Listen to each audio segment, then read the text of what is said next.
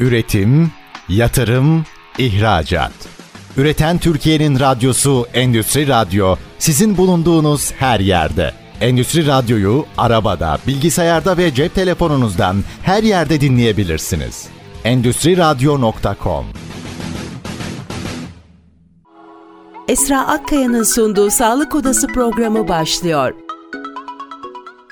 Herkese merhaba. Üreten Türkiye'nin radyosu Endüstri Radyo'da yeni bir Sağlık Odası programında da beraberiz. Bugün çok değerli bir konuğum var. Profesör Doktor Teoman Yanmaz. Teoman Bey Kendisi kendisini anlatacaktır ama onkoloji ve iç hastalıkları dalında uzman hekimlerimizden. Çok uzun yıllardır onkoloji alanında çalışıyor. Ben ne tür çalışmalar yaptığını sektörden biri olarak çok iyi biliyorum ama kendisinden dinleyeceğiz bugün. Hocam hoş geldiniz. Hoş bulduk. Nasılsınız? İyiyim. Siz nasılsınız? Sağ olun. Siz teşekkür biraz ederim. kendinizi anlatın bize. Ya bu çok zor oldu ama. ben Cerrahpaşa Tıp Fakültesi mezunuyum. 1994 iç hastalıkları uzmanlığı yaptım aynı fakültede. Sonra da tıbbi onkoloji uzmanlığı. Yaklaşık 20 yıldır tıbbi onkoloji uzmanı olarak çalışıyorum bu camiada. Çeşitli yayınlarım var bu konuda. Uzun yıllar özel sektörde görev aldım. Birçok özel hastanede, vakıf üniversitelerinde. En son halen kendi kliniğimde hastaları takip ve tedavi ediyorum. Böyle Binlerce şey. kanser hastasına aslında şifa olmuş birisi Teoman Hocam. Ama çok mütevazi. ben onun yerine kendim söylemek istiyorum. sağ olun, teşekkür ederim. Bugün de e, çok iç açıcı olmayan bir konuyu konuşacağız ama hayatımızın çok içinde olan bir konu. Çok yaygınlaşmış bir rahatsızlık kanser. Çevremizde birilerinde muhakkak görüyoruz. Kendimiz yaşıyoruz, ailemizde görüyoruz. Çok fazla yanlış bildiğimiz şey var. Gelişen teknolojiler var. Artık insan ömrü eskiden kanser öcü bir hastalıktı öyle diyeyim ben ama artık çok korkulacak bir hastalık olmaktan da çıkmaya başladı doğru tedavilerle. Biz bunların hepsinden bugün biraz biraz konuşacağız. Öncelikle hocam ben şeyi sormak istiyorum. Türkiye'de kanserle ilgili durum nedir? Çok mu yaygın? Hangi kanser türleri yaygın? Ne görüyorsunuz? Şimdi şöyle Türkiye'de şöyle diyeyim ben yıllık yeni kanser teşhisi sayısı 200-250 bin arasında. Son yıllarda hep böyle seyrediyor. Bayağı yüksekmiş aslında Yüksek değil mi? az değil evet. Şöyle Türkiye dünya ölçeğinde bakarsak giderek Kuzey Batı Avrupa ve Kuzey Amerika'ya benziyor. Yani asıl kanserin en çok olduğu yerler dünyada e, Kuzey Amerika, Kuzey Avrupa, İsrail gibi ülkeler. Ondan sonra Türkiye geliyor. Türkiye'de bunlara yavaş yavaş benziyor.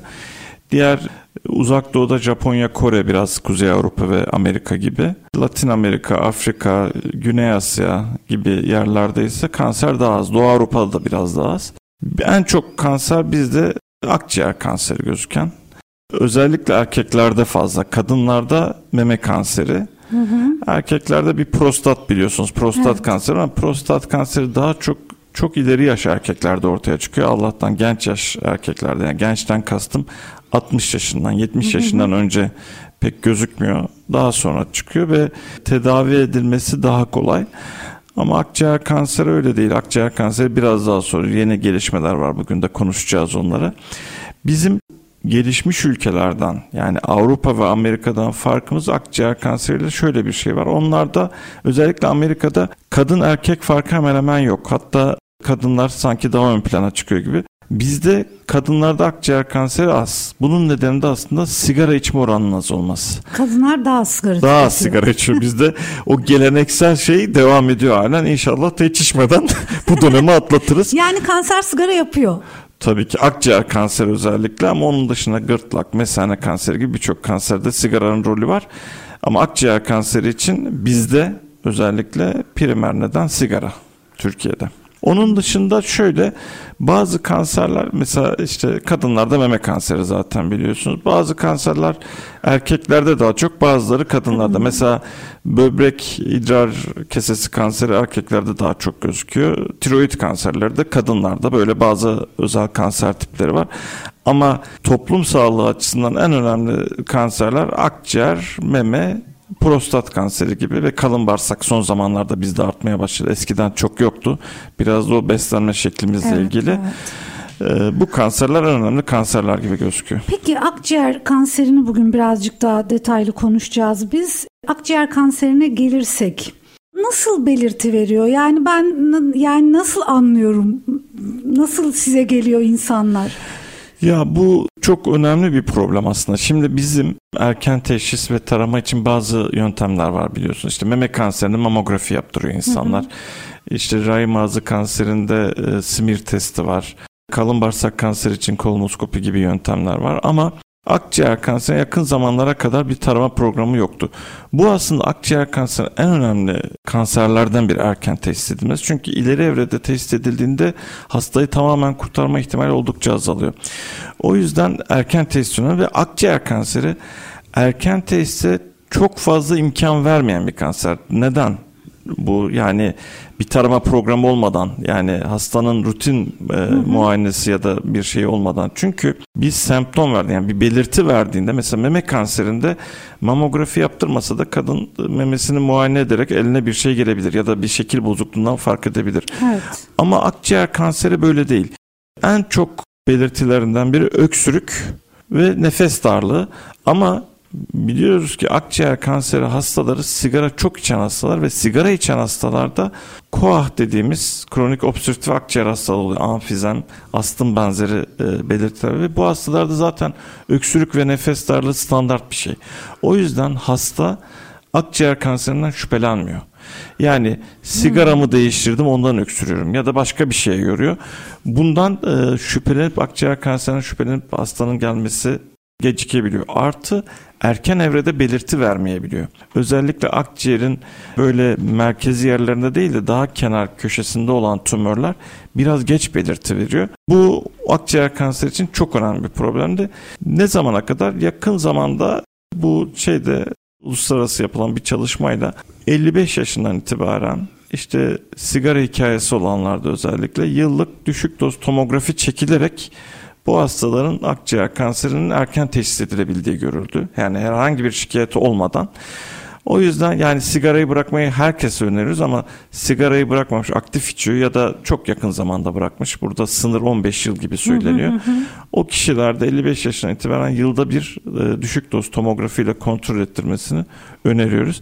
Sigara içmeyenler için sorun yok. Onlarda kanser olmuyor mu? Olabiliyor. Akciğer kanseri olabiliyor. Ama onlarda henüz bir tarama programı geliştirilmiş değil. Peki yani sigara önemli bir faktör ama kanserle ilgili tedavi yöntemlerine geçmeden önce merak ettiğim şeylerden biri de genetik aslında önemli bir faktör galiba. Ya da biz mi çok önemli sanıyoruz? Ne kadar önemli onu da kestiremiyorum ama hani ailede bir kanser öyküsü varsa aynı kanser tipinin devamındaki nesillerde çıkması da çok olası oluyor sanırım. Evet aynen öyle. Çok güzel anlattınız yani dediğiniz gibi. Yani genetik önemli. Şöyle biz e, genetiğin önemli olduğunu biliyoruz ama bunun çok ön planda söylenmesi de biraz endişe kaynağı oluyor onkologlar için. Şundan dolayı ailesinde hiç kanser olmayıp kendisinde kanser çıkan çok fazla insan var. Ha, evet. O yüzden bazen bu rahatlığa neden oluyor. Yani bizim ailede hiç kanser yok. Bizim ailede hiç şu kanser yok. Hiç bir kanser vakası yok. O zaman işte kontrollere de gerek yok. Sigarayı bırakmaya da gerek yok içiyorsa ya da o yaşam tarzını değiştirmeye de gerek yok gibi bir rahatlığa, rehavete neden oluyor. Ondan dolayı çok şey yapmıyoruz. Ama evet ailesinde kanser olanlar gerçekten daha riskli. Hatta bazı artık bu genetik teknolojisinin, gen teknolojisinin gelişmesiyle bazı aileleri tespit edebiliyoruz. Yani ailesinde belli kanser türleri çok fazlaysa o kişilerde genetik testler yaparak hangi gende problem olduğunu bulabiliyoruz. Ona yönelik bazı genetik danışmanlık önerileri oluyor. Bu da son 5-10 yılda olan gelişmelerden biri. İnanılmaz. Mesela akciğer kanseri için şöyle yani ailede bir akciğer kanseri varsa o kişinin mutlaka sigarayı içmemesi lazım. Yani babası akciğer kanserine yakalandı ya da ondan ya da annesi ondan vefat etti ya da o hastalığa yakalandıysa mutlaka o ailede o kişinin yakınları, kardeşi, kan bağı, direkt kan bağı olanlar çocuklarının sigara içmemesi lazım. Biz bunu zaten hep söylüyoruz. Yani o ekstra bir risk oluşturuyor o kişi için. Anladım. Peki akciğer kanserinden devam ediyoruz. Akciğer kanseriyle ilgili zor bir kanser türü. Yakalanması zor çünkü erken süreçte yakalanmadığı zaman sıkıntılı. Ne tür yeni tedavi yöntemleri var? Çünkü bu alanda çok gelişme kaydettiğimizi de sizin kadar görmesem de izliyorum. Neler yapıyoruz yani yeni süreçte nasıl tedavi ediyoruz? Ya şöyle tabii akciğer genel olarak kanserde bir şey var. Tedavisinde ilerleme var. Şimdi biz mesela bunu şey yapıyoruz. Kanser vakaları çok mu arttı diyor insanlar. Evet kanser vakaları artıyor Türkiye'de belli bir oranda artıyor bunu fark ediyor ama yani 3 yıl öncesine göre %100 artmadı ya da 10 yıl öncesine göre 3 kat 5 kat artmadı kanser. Belli bir oranda artıyor gerçekten. Ama çok kanser vakası var. Bunun aslında asıl nedeni bu kanser vakalarının artık iyi tedavi edilmesi. Yani çeşitli yöntemlerle bir erken yakalanması, iki iyi tedavi edilmesi. Erken yakalanma ile ilgili birçok şey var. Ee, burada kamunun da çok rolü var. Sağlık Bakanlığı'na bağlı e, kanser erken teşhis merkezleri var. KETEM diye kısalttığımız. Bunlar mesela düzenli olarak mamografidir, simir testidir. Bunlarla kadınları özellikle tarıyorlar. Onun dışında birçok bize genel olarak sağlık sistemi halen iyi işliyor bazı aksaklıklara rağmen. Erken insanların e, teşhis edilmesi o yüzden kolay oluyor. Birçok e, testler yapılabiliyor, tetkik yöntemleri geliştiriliyor ama bunun dışında tabii tedavide de çok yenilikler var. Tedavideki akciğer kanseri üzerinde bakarsak en büyük yenilik aslında 2010-11 yılı gibi bu akciğer kanserinin e, genomunu ortaya çıkan yani genetik haritasını ortaya çıkarmak üzere bir e, aksiyon hı hı. alındı. Ve ondan sonra çünkü o şundan kaynaklandı. 2000'li yılların başlarında birkaç tane akciğer kanserine yönelik ilaç saptandı. Ama bir türlü hangi hastalarda tam sonuç verdiği 2000-2010 arasında tam tespit edilememişti. Sonradan bunda bu ilaçların bazı genetik mutasyonlarda özellikle etkili olduğu ortaya çıktı. Bunun üzerine acaba akciğer kanserine neden olan bu genetik mutasyonların bir haritasını çıkarsak bu ilaçları çabuk geliştirebilir miyiz diye bir aksiyon alındı. Böyle bir şey yapıldı ve gerçekten çok hızlı bir sürede yani bu 10 sene içinde neredeyse e, akciğer kanserlerinin hemen her tipinde belli genetik mutasyonların olduğu ortaya çıktı ve bunlara yönelik ilaçlar geliştiriliyor. Hı hı. Yani şöyle diyeyim İlk başlarda özellikle sigara içmeyenlerde ve adenokanser dediğimiz bir kanser tipinde vardı ama sonra bütün e, akciğer kanserlerinin tiplerinde yeni yeni mutasyonlar tespit edildi ve bu mutasyonlara ilaçlar gelişti. Şu anda biz rutin olarak direkt kemoterapiye başlamak yerine bir akciğer ileri evredeki bir akciğer kanser hastası ilk olarak bir genetik haritasını çıkarmaya, genetik testlerini yapmaya çalışıyoruz ki burada gerçekten kemoterapiden ya da başka tedavilerden çok da etkili bir akıllı ilaç diyoruz. Akıllı ilaç olabilir diye. Anladım. Yani o zaman hani birazcık buradan şeye doğru gideceğiz. Kişiselleştirilmiş aslında bir tedavi planı çıkıyor hastalar için değil mi? Çünkü evet. günümüzde çok moda terimlerden biri bu. Kişiselleştirilmiş tedavi, evet. kişiselleştirilmiş tedavi. Hep bunu konuşuyoruz. Kanserde aslında en kritik olan tedavinin kişiselleştirilmesi. Kişinin kanserine göre aslında Doğru anlıyorum değil mi hocam? Evet, yani evet. akıllı ilaç dediğimiz şey evet. Gavurlar evet. bizde bireyselleştirilmiş ya da kişiselleştirilmiş tedavi diyoruz. O zaman kısa bir ara vereceğiz ve aradan sonra biraz bu konuyu konuşmak istiyorum. Şimdi kısa bir araya gidiyoruz. Üretim, yatırım, ihracat. Üreten Türkiye'nin radyosu Endüstri Radyo sizin bulunduğunuz her yerde. Endüstri Radyo'yu arabada, bilgisayarda ve cep telefonunuzdan her yerde dinleyebilirsiniz. Endüstri Radyo.com Programımızın ikinci bölümünde Profesör Teoman Yanmaz'la konuşmaya devam ediyoruz. Radyomuzu yeni açanlar için Teoman Yanmaz onkoloji alanında Türkiye'nin en yetiştirdiği en değerli doktorlarımızdan biri ve kendisiyle kanserler özellikle de akciğer kanseri üzerinde konuşmaya devam ediyoruz. Hocam konumuz kişiselleştirilmiş tedavi kısmında kalmıştı. Kanserde artık e, herkese standart bir tedavidense kişiye özel planlarla gidiyoruz. Evet, evet. Yani şöyle, şimdi özellikle ileri evre akciğer kanserinde buradan bahsettiğimiz yani bir cerrahi yöntemle ya da radyoterapiyle, lokal yöntemlerle tamamen ortadan kaldırılamayacak hastalarda şu anki genel yaklaşım bireysel olarak bu hastanın tümöründe kişisel olarak ne mutasyon var ona bakıp mümkünse o mutasyona yönelik tedavi vermek. Burada tabii bu söylediğimiz konu bu kadar basit olmuyor pratikte. evet. Yani biz bunu yani evet çok büyük gelişmeler var ama pratikte bu kadar basit olmuyor. Neden basit olmuyor? Çünkü bu teşhisin çeşitli kademeleri var ve her kademesinde çok iyi bir e, ekibin olması gerekiyor. Mesela bir doku elde edip oradan Hı-hı. genetik bir sonuca e, ulaşabilmek için iyi bir tümör dokusu elde edilmesi lazım. Ama her zaman her ortamda bu iyi tümör dokusu elde edilemiyor.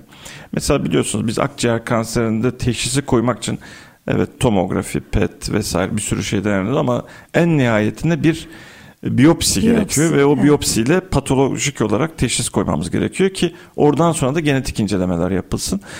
Şimdi Bazen öyle tümörler oluyor ki e, bronkoskopi dediğimiz yöntemle işte burundan girilip akciğerlere evet. bakılan e, biliyorsunuz o yöntemle tümöre ulaşamayabiliyorsunuz ya da dışarıdan transtorasik dediğimiz bir iğne yardımıyla yaptığımız biyopsiler var. Bunlarla tümöre ulaşıyorsunuz ya da ulaşıyorsunuz ama yeterli materyal alamayabiliyorsunuz. Yani bir kanser olduğunu anlıyorsunuz ya da alt tipine koyabiliyorsunuz ama buradan elde edilen materyal genetik incelemeye yeterli olmuyor. O yüzden burada programlarda, radyoda, televizyonda konuşurken çok güzel anlatıyoruz bunları ama bazen hastalar bu şeylerle karşılaşırken evet. hayal kırıklığıyla e, karşı karşıya kalabiliyorlar. O yüzden bir kere birinci aşaması gerçekten iyi bir ekiple çalışmak. Ben o açıdan çok şanslıyım. Devamlı böyle yıllardır bu işin içinde olduğum için böyle şeylerle birlikte böyle kişilerle uzman kişilerle birlikte çalışıyorum ama bu gerçekten çok önemli. E, tabii ne kadar uzman olursa olsun bazen tümörün tipinden, yerinden ya da başka şeylerden dolayı gene e, istediğiniz sonucu elde edemeyebilirsiniz ama buradaki e, özellikle bu konularda uzman kişilerin olması çok önemli. Sonra bu elde ettiğiniz parçayı tabii kanserin ilk önce tipine bakıyorsunuz. Biz kabaca küçük hücreli kanser, küçük hücreli dışı kanser diye akciğer hı hı. kanserini ikiye ayırıyoruz. Küçük hücreli akciğer kanseri toplam akciğer kanserinin %10'u civarında bir bölümünü teşkil ediyor ve onlar da genetik incelemeler onlar da var. O çalışmalar devam ediyor. Ama henüz bu genetiğe yönelik ilaçlar piyasaya çıkmış durumda değil. Yani araştırmaları yapıp Hala tamamlanmış durumda değil. Küçük hücreli akciğer kanserine şu an standart ileri evrede kanserde tedavi kemoterapi ve immünoterapi yapmak. Küçük hücre dışı akciğer kanserlerinde ise o hastalara teşhis konduktan sonra bir genetik inceleme yapıyoruz. Şimdi burada e, dananın kuyruğu kopuyor. Neden? Şimdi orada bazen bizim eskiden gelen yani bundan 20-25 yıl önceden gelen e, immünohistokimyasal yöntemler var. Onlarla bazı işte EGFR, ALK, ROS1 dediğimiz birkaç tane şeyin e, temel sonuçlarını alabiliyoruz. Bunu birçok patoloji laboratuvarı artık yapabiliyor Türkiye'de de e, üniversite hastaneleri, eğitim araştırma hastaneleri ama burada şöyle bir problem ortaya çıkıyor. Bu mutasyonlar hastaların çok büyük bir kısmında gözükmüyor. Özellikle sigara içmeyenlerde gözüküyor ve bazen bu materyal incelenirken elde yeterli materyal kalmıyor daha ileri genetik inceleme için. O yüzden biz genelde şimdilerde İlk biyopsi konup akciğer kanseri teşhisi konduktan sonra diyoruz ki bunu direkt bir genetik incelemeyle şey yapalım. Eldeki materyal az oluyor. Bu az materyali boşa harcamayalım. Direkt bir genetik incelemeye gönderelim. Bu da ülkemizde de yapılan bazı şeyler var. Genellikle yurt dışına işte Amerika'da, Uzak Doğu'da ya da Avrupa'da bazı merkezlere gönderip oradan sonucu bekliyoruz. Tabii bunlar maliyetli şeyler. Hepsinin evet, ayrı evet. maliyeti var. Ülkemizde de yapılan üniversite eğitim araştırma hastalarında yapılan şeyler var ama bu yani kalite kalite be, belirli şeylere bakılabiliyor. Daha uç şeylere bakılırken bazı ekstra şeyler Hı-hı. gerekiyor. Ve oradan gelen sonuçta bu işin ilk tarafı buna yakın. Ondan sonraki aşamada elde bir sonuç elde ettiniz. Siz o tümörün gen haritasını çıkardınız. Buna göre bir ilaç elinizde var mı? Şimdi ikinci aşaması bu. Üçüncü aşaması da bu ilaç elinizde var ama bu sigortası tarafından hastaya ödeniyor mu? Çünkü bunlar çok pahalı ilaçlar. Evet, evet. Çoğu da ithal yani hemen hemen hepsi ithal zaten. Yani Türkiye'de muadil üretimi falan bazılarında var ama çoğu dediğiniz gibi ithal ilaçlar. Peki orada devreye şu da giriyor mu? Farmakogenetikle ilgili ben bir dönem çok ilgilenmiştim. Her ilaçta herkes de aynı etki yapmıyor sonuç itibariyle. Hani bir de belki öyle bir inceleme gerekiyor. Yani o ilaçlardan Şimdi- hangisi etkin? Şimdi şöyle bir şey var. Zaten bu gen haritasını çıkarıyoruz dediğimizde aslında çok detaylı incelemeler yapıyor. Orada sadece hangi mutasyon... Şimdi biz eskiden şöyle şey yapıyorduk. Yani driver mutasyon denen bir kavram var. Sürücü mutasyon. Yani o mutasyon varsa ondan dolayı tümör oluyordur. Başka bir şeye bakmanıza gerek yok.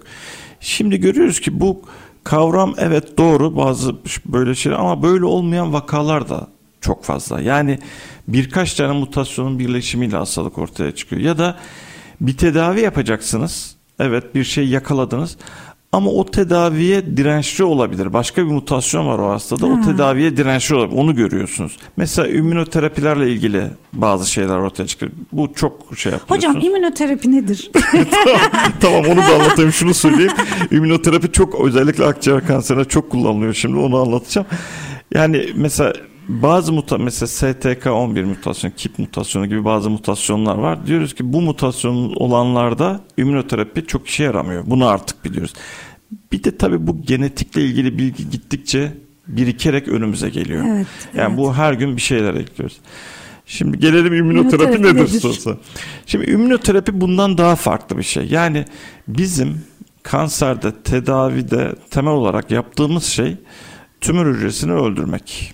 Nasıl öldürürüz? Tümör hücresinin bölünmesini, çoğalmasını e, engelleyerek ya da ölmesini engelleyen mekanizmaları bozarak buna benzer bir sürü yöntemle çözüyoruz. Ümünoterapide yaptığımız şey ise bağışıklık sistemini tümör hücresinin üzerine saldırtıyoruz. Yani tümör hücresi normalde bağışıklık sisteminden bir şekilde kaçmayı beceren hücre. Normalde bizim vücudumuzda bize ait olmayan bir hücre olmadığında bağışıklık sistemi onu yok ediyor. Ama bu tümör hücreleri çok akıllılar. Bunlar değişik mekanizmalarla kendilerini gizliyorlar bağışıklık sistemine. Bu mekanizmaları ümünoterapiyle çözüyorsunuz ve bağışıklık sistemi hücrelerin tümör hücrelerine saldırmasını sağlıyorsunuz. Bu özellikle az görülen bir cilt kanseri türü malin melanom dediğimiz bir cilt Evet, kanseri evet. var. Orada ilk olarak ortaya çıktı bu tür tedavilerin işe yaradı. Sonra işte küçük hücre dışı akciğer kanseri, küçük hücreli akciğer kanseri, rahim kanseri, birçok kanserde işte mide kanseridir, böbrek kanseri, lenfomalar birçok kanserde zamanla anladık ki bunların pozitif etkisi var. Hemen neredeyse her kanser türünde bir şekilde ama bazı özelliklerine bakarak her kanser türüne rastgele verilmiyor. Yani ona uygun mu, o tümör yapısı ona uygun mu diye bakıyorsunuz. Uygunsa bu immünoterapi ya kemoterapiyle birlikte ya tek başına uyguluyorsunuz. Ee, orada da yine genetik olarak baktığımızda genellikle bu testlere de baktırıyoruz. Çoğunlukla kanser tipine göre değişmekle birlikte PDL1 dediğimiz bir şeye bakıyoruz. Çünkü bunlar PDL1 inhibitörleri aslında bu immünoterapiler. Bu tümör hücresinin o bağışıklık sistemi hücrelerindeki reseptörlerine bağlanarak onun aktif olmasını engelliyor.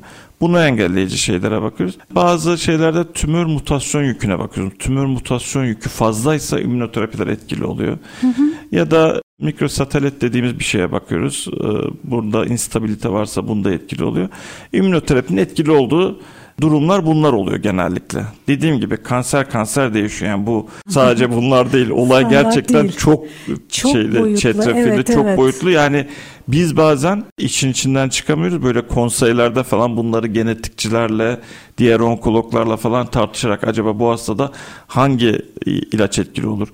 WhatsApp gruplarında, mail gruplarında bunları paylaşıyoruz. Şimdi din- Onkologlar kendi aramızda Dinleyicilerimiz için arada bir şey söyleyeyim. Şimdi hastanelerde zaten ya da kliniklerde ya da bir kanser tedavisinde demin böyle çok kısaca değindiniz ama bir sürü farklı hekimin aslında bir araya gelip fikir birliğine varmaya çalıştığı bir tedavi süreci Tabii. var aslında. Yani akciğer kanseri ile ilgili uğraşırken işte göğüs cerrahı da devreye girebiliyor. Göğüs hastalıkları uzmanı da orada olabilir. İşte böyle genelde biz buna multidisipliner yaklaşım. Evet, evet, evet. çok böyle Kesinlikle şey öyle. jargonla. e, Onkolojide, onkolojide temel çok- olmazsa olmazı. Evet. Yani multidisipliner yaklaşım çünkü orada birkaç branşın bir araya gelmesi Evet. gerekiyor. Yani orada yani ben çok iyiyim ben bunu yaparım değil öyle bir şey olmuyor bizim branşta. Yani diyetinden hatta psikiyatristine kadar yani hani öyle bir aslında çalışma yapılıyor. Yani çoğu çok bilinen bir şey değildir. Evet. O yüzden hani bunu özellikle belirtmek istiyorum. Çok aslında meşakkatli bir tedavi sürecinden geçiyor hasta. E, hekimler de o meşakkatli tedavi sürecinde cidden çok inanılmaz bir efor sarf bir şey ediyorlar ve hep beraber sarf ediyorlar. Çoğu zaman hastaların bundan haberi olmuyor. evet, evet onu ya fark ediyorum ben. O doktor, doktorla sadece temasta olduğunu zannediyor ama o hasta aslında biliniyor. Yani geniş bir ekip o hastayı biliyor, evet, çoğu evet, hastayı. Evet. Ondan hastanın da haberi olmuyor çoğu zaman. Yani özellikle söylemiyorsanız ya da kendisinin gelmesi olması gereken bir durum yoksa bazen öyle şeyler de oluyor. Hastanın da bulunması gereken evet, bir şey evet. oluyor.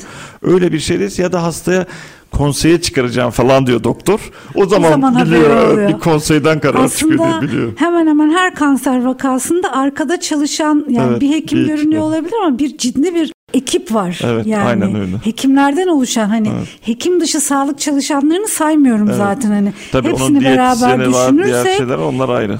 inanılmaz bir ekipten bahsediyoruz. İnanılmaz bir çalışma var.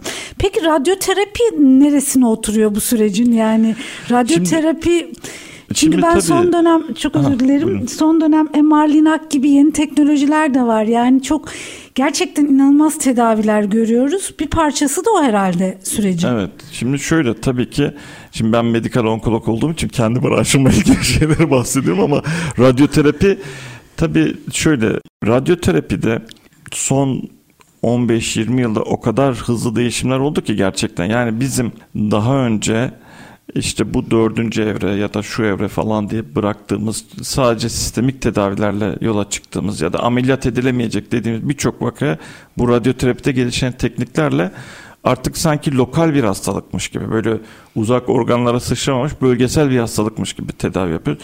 Özellikle son yıllarda ortaya çıkan bir kavram var. Oligometastatik hastalık. Bu Hı-hı. radyoterapinin gelişmesiyle aslında ortaya çıktı. Nedir oligometastatik? Yani metastatik hastalık bizim için dördüncü evre hastalık demek. Evet, evet. Oligometastatik az metastaz olan hasta. Yani bir odakta, üç odakta, beş odakta, kimi hastalıkta on odakta dönüyor. Bu kadar az odakta varsa bu hastaya yine tamamen ortadan kaldırmaya yönelik tedaviler yapılabilir. Ne sayesinde? Burada en büyük radyoterapinin gelişmesi sayesinde. Nedir bu radyoterapinin gelişmesi? Biraz önce bahsettiğiniz MR gibi ya da başka yöntemler gibi cerrahi olarak çıkaramadığınız ya da cerrahi yapıldığında tam olarak temizleyemeyeceğiniz vakalarda özellikle başlardı. Sonra da daha rahat olduğu için yani cerrahi yapmaktan daha rahat olduğu için hedefe yönelik yine sadece o bölgeye radyoterapiyle tedavi etmeni ve sanki cerrahi olarak oradan çıkarmışsınız gibi sonuç aldığınız radyoterapi yöntemleri gelişti. Bunu ilk önce beyin tümörlerinde kullandık. Özellikle beyine yayılmış tümörlerde. Çünkü beyinde çok hassas bir organ olduğu için bir ameliyat yaparken hastaya zarar verebiliyorsunuz.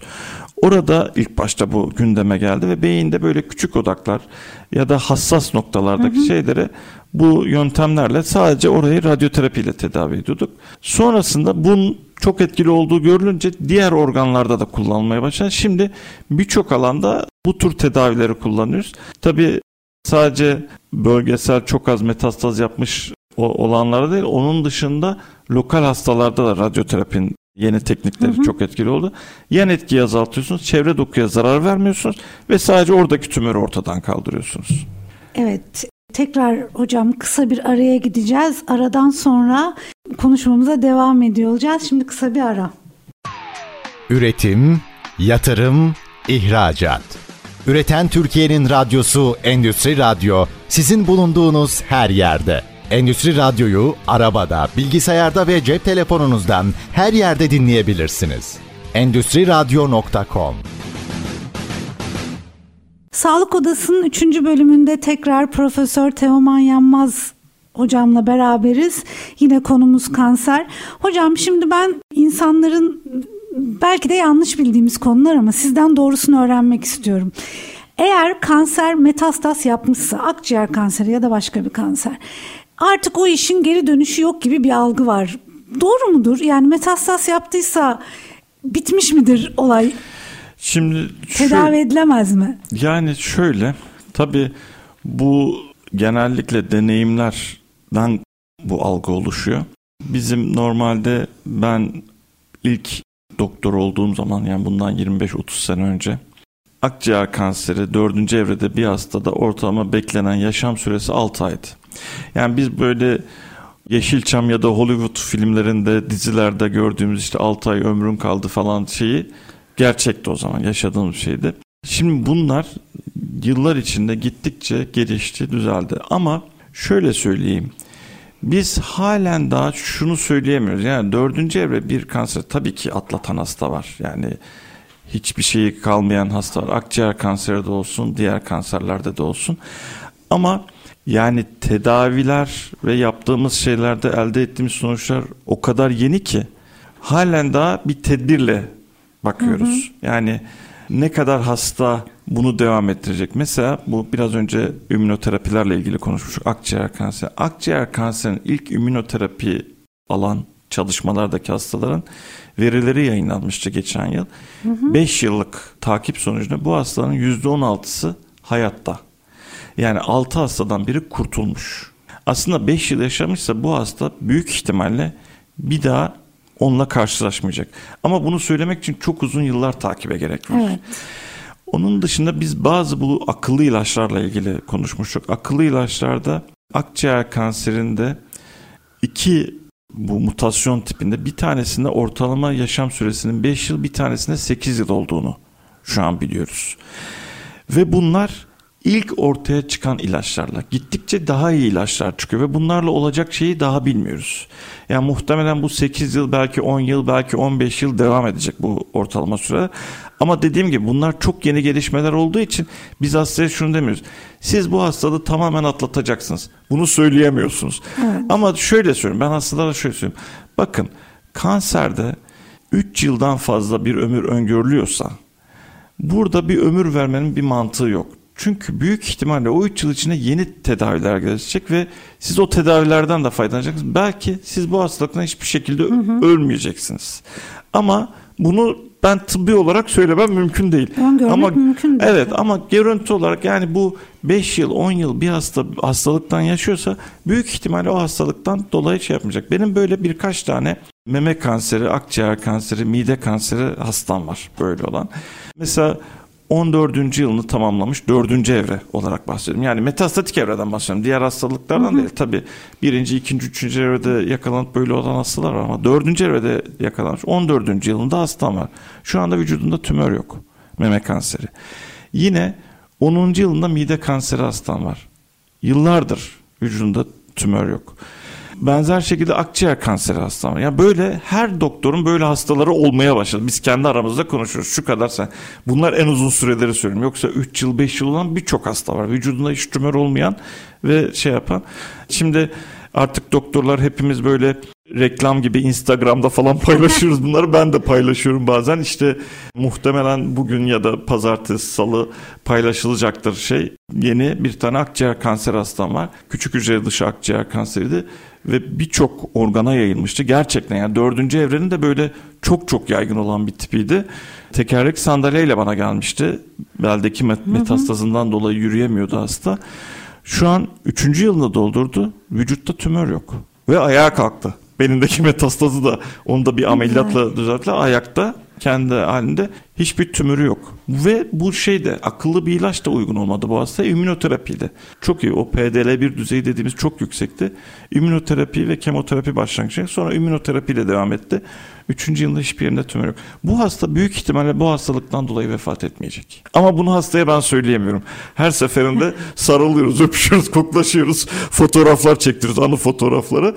Ama hastaya yani kontrollerinizi evet 3 ay sonra bir daha görüşelim, 5 ay sonra bir daha görüşelim gibi Kontrol şey yapıyoruz. Kontrol altına tutmaya devam ediyoruz. Ama dediğim gibi büyük ihtimalle bu hastada bir daha nüksetmeyecek. Ama bunu sadece his olarak söylüyoruz. Bunu gerçekten görmek için yıllara daha ihtiyaç var. O zaman kanser kesin geri döner algısı da toplumdaki çok doğru değil. Bunu da söyleyemiyoruz e, yani. E, tabii. Çünkü böyle bir algı da var. Hani bir kere kanser oldun mu hani tedavi olsan da artık vücudunda onu taşımıyor olsan da hep bir geri geleceğe inancı var. Ya buradaki şey dördüncü evre hastadan bahsediyoruz. Hı hı. Yani birinci, ikinci, üçüncü evrede bir daha hastalıkla karşılaşmadan ömür. Bir daha karşılaşabilir. O da oluyor. Mesela onun için ben hastalara diyorum ki yani e, hep söylüyor. Kanser geri gelebilir mi? Evet kanser geri nasıl hiç ortada bir şey yokken kanser olduysanız aynı şekilde tekrar ortaya çıkabilir. Bunu ne tedavi alırsanız alın. Evet biz tedavilerle onun riskini azaltıyoruz şey yapıyoruz ama yine çıkabilir. Ama burada önemli olan o kontrolleri düzenli yaptırmak.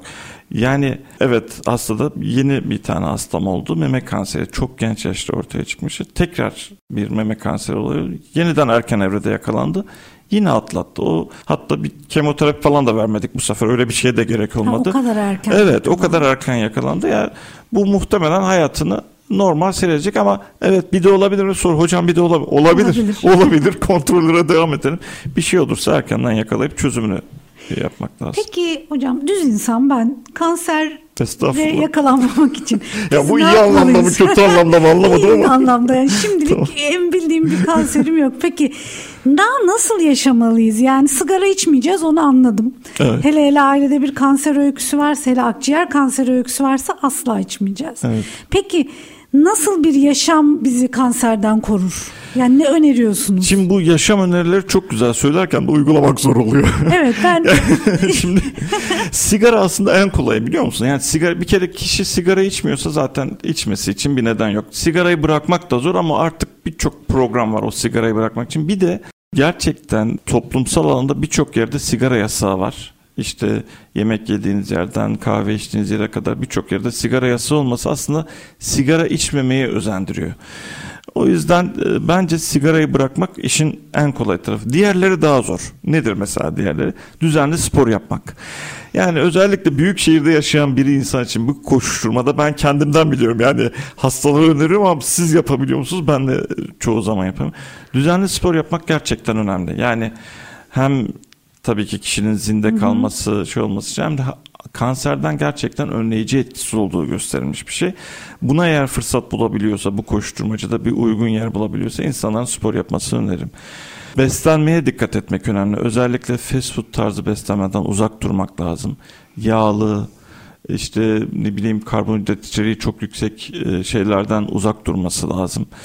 Kırmızı eti azaltmak lazım. Biz aslında özellikle büyük şehirlerde bence yani bu Anadolu'da her yerde yaygın değil ama büyük şehirlerde dışarıda yemek yeme alışkanlığından dolayı evet. çok fazla kırmızı et yiyoruz aslında. Onu azaltmak lazım. Et ihtiyacının bir kısmını balıktan ya da işte beyaz etten karşılamak gerekiyor. Onun dışında Alkol tabii. Alkolden uzak durmak lazım. Alkol sigara kadar potansiyel bir suçlu değil ama özellikle mide, e, yemek borusu, pankreas gibi kanserlerde çok etkin. Diğer kanserlerde de riski arttıran bir faktör. O yüzden ondan mümkün mertebe uzak durmak lazım. Bunun dışında yapılacak şeyler aslında genel e, sadece kanserle ilgili değil, kişilerin sağlığıyla ilgili daha iyi olmalarını sağlayacak şeyler. Mesela çok şey bir şey söyleyeceğim. İyi bir arkadaş grubunuz olması kanserden de diğer sağlık sorunlarından da korunmaktan önemli bir faktör biliyor musun? Bununla ilgili yapılmış çok şey yani. şey var. Yani şey kişilerin böyle mesela bununla ilgili yapılmış şeyler var. Diyor ki mesela bir insan var sokağında temizlik işçisi var. O insan da sabah sohbet ediyor mu? Ya da manava gitti sohbet ediyor mu? Bu insanlarda genel sağlık açısından da birçok şeyden de daha iyi şey yaptığını gösteriyor. Yani sosyal olmak aslında insanı sağlık açısından çok zinde tutan bir şey. Peki en merak ettiğim şeylerden birini soracağım. Şeker kanser yapıyor mu? Ay şeker kanser. Bu şeker kanser yapıyor mu bizim en önemli sorunumuz biliyor musun? Evet yani şeker yemek kanser yapıyor mu? Şimdi Azerbaycan'ı da çok fazla iş yapma fırsatı buldum. Azerbaycan'da her yerde masalarda öbek öbek şekerler vardır ve kanser oranı da yüksek bir ülkedir. Biz kendimizce ona bağlamıştık. Çok şeker diyorlar falan diye. o yüzden aslında bir şey söyleyeyim bizim kültürümüzde şeker o kadar ön planda değil. Ben onu böyle yurt dışına falan gittim ona göre. Mesela Avrupa'da, Amerika'da birçok bizim ana yemeklerde şeker olmaz. Onlar evet. birçok ana yemeğe bir şekilde şeker, şeker katıyor, katıyor, tatlandırıyorlar. Bizde o yok. O iyi bir özellik aslında. Şöyle yani evet bu çok fazla gerçekten her hasta yani şeker hiç mi yemeyeyim hocam diyor. Direkt böyle soruyor. Hiç mi şeker yemeyeyim? Şimdi aslında beslenmede birçok faktör var. Şeker değil. Yani esas bence bir şeye dikkat edecekse insanlar ideal kilolarında olmaya dikkat etsinler. E, yani bu ideal kiloyu aştığımız her mertebede kanser riski artıyor. Şekerde şöyle bir şey. Evet kanser şekerle beslenen kanser hücresi şekerle beslenen bir hücre. Böyle bir şey var ve zaten biz işte en çok da bu örnek veriliyor. PET CT çekiyoruz. İşte orada evet. 18 fluorodeoksiglikoz veriyoruz. O da işte metabolizme edilmediği için kanser hücresini gösteriyor. Bu örnek veriliyor. Bazı onkologlar da bunu veriyor yani bunu şey yaparken. Ya şöyle bir şey var. Evet ben de şekerin azaltılmasını söylüyorum. Bunun gerçekten birebir bilimsel kanıtı yok. Ama biz şunu da biliyoruz. Evet şekeri azaltın. Bu gerçekten zararlı olabilir. Zaten karbonhidratı azaltmak Azaltın, gerekiyor. Hamur işi falan da yani sadece basit şeker değil. Onu da azaltmak lazım. Ama şu var. Bunu da bilmek lazım. Kanser hücresi o şekeri elde etmenin bir yolunu buluyor. İlla sizin sadece şeker yemeniz şart değil. O yüzden belki glisemik diyete uyumak lazım. Yani glisemik diyet yapmamak lazım. Biliyorsunuz pirinçtir, başka şeyler evet, bunlar evet. glisemik şeyler. Glisemik indeksi düşük şeyler yemek lazım. Onu tam olarak bilemiyoruz nasıl şey olduğunu elde ettin ama tedbir olarak evet biraz şeker azaltsanız iyi olur diyoruz. evet en çok konuştuğumuz konulardan biri de şeker konusu. Son olarak bir merak ettiğim bir şey daha sormak istiyorum. Eminim dinleyicilerimiz de merak ediyordur. Ben e, her yıl mesela düzenli check-up'lardan geçtiğimizde işte kanda belli değerlere bakıldığında falan bunu düzenli yaptığımızda kanseri yakalar mıyız? Şöyle bunu düzenli yaptığımızda büyük bir kısmını yakalıyoruz ama yakalayamadığımız şeyler var. Mesela bir pankreas kanserini erken yakalamanın bir yöntemini bilmiyoruz şu anda. Ya da eğer o check-up'larda endoskopi, kolonoskopi yapılmıyorsa bazen check-up programında sadece kan tahlilleri falan evet. oluyor. İşte bazı görüntülemeler. Eğer öyle bir şey yoksa mide kanserini, yemek borusu kanserini, kalın bağırsak kanserini erken yakalayamayabilirsiniz. Tomografi yani, yoksa akciğeri göremiyoruz. Tabii. Yani o yüzden o check-up programının içeriği de önemli. Neler olduğu da onu da sorgulamak gerekiyor. Ama meme kanseri, prostat kanseri, rahim ağzı kanseri gibi bazı kanserleri yakalamak o programlarla mümkün. Onlar mutlaka oluyor bütün check-up programlarında. Bugünkü konuğumuz Profesör Doktor Teoman Yanmaz'dı. Biz süremizin sonuna geldik ama ben sizden şöyle bir şey rica edeceğim. Benim kafamda kanserle ilgili binlerce soru dolaşmaya devam ediyor. Bu oturumun aslında devamını yapalım isterim. Çünkü bu konuda çok fazla e, doğru bildiğimiz yanlış olduğunu düşünüyorum. Ben bir hastaneci olarak kendim bile bir sürü şeyi konuştukça ne kadar e, cahil kaldığımı fark ediyorum ki çok bilmediğimiz bir alan. O yüzden bu konu üzerine size bir oturum daha yapmayı çok isterim hocam. Memnuniyetle. Ee, tekrar hoş geldiniz. İyi ki geldiniz. Ayağınıza sağlık. Bir sonraki programda görüşmek üzere. Teşekkür ediyorum ben de sağ olun.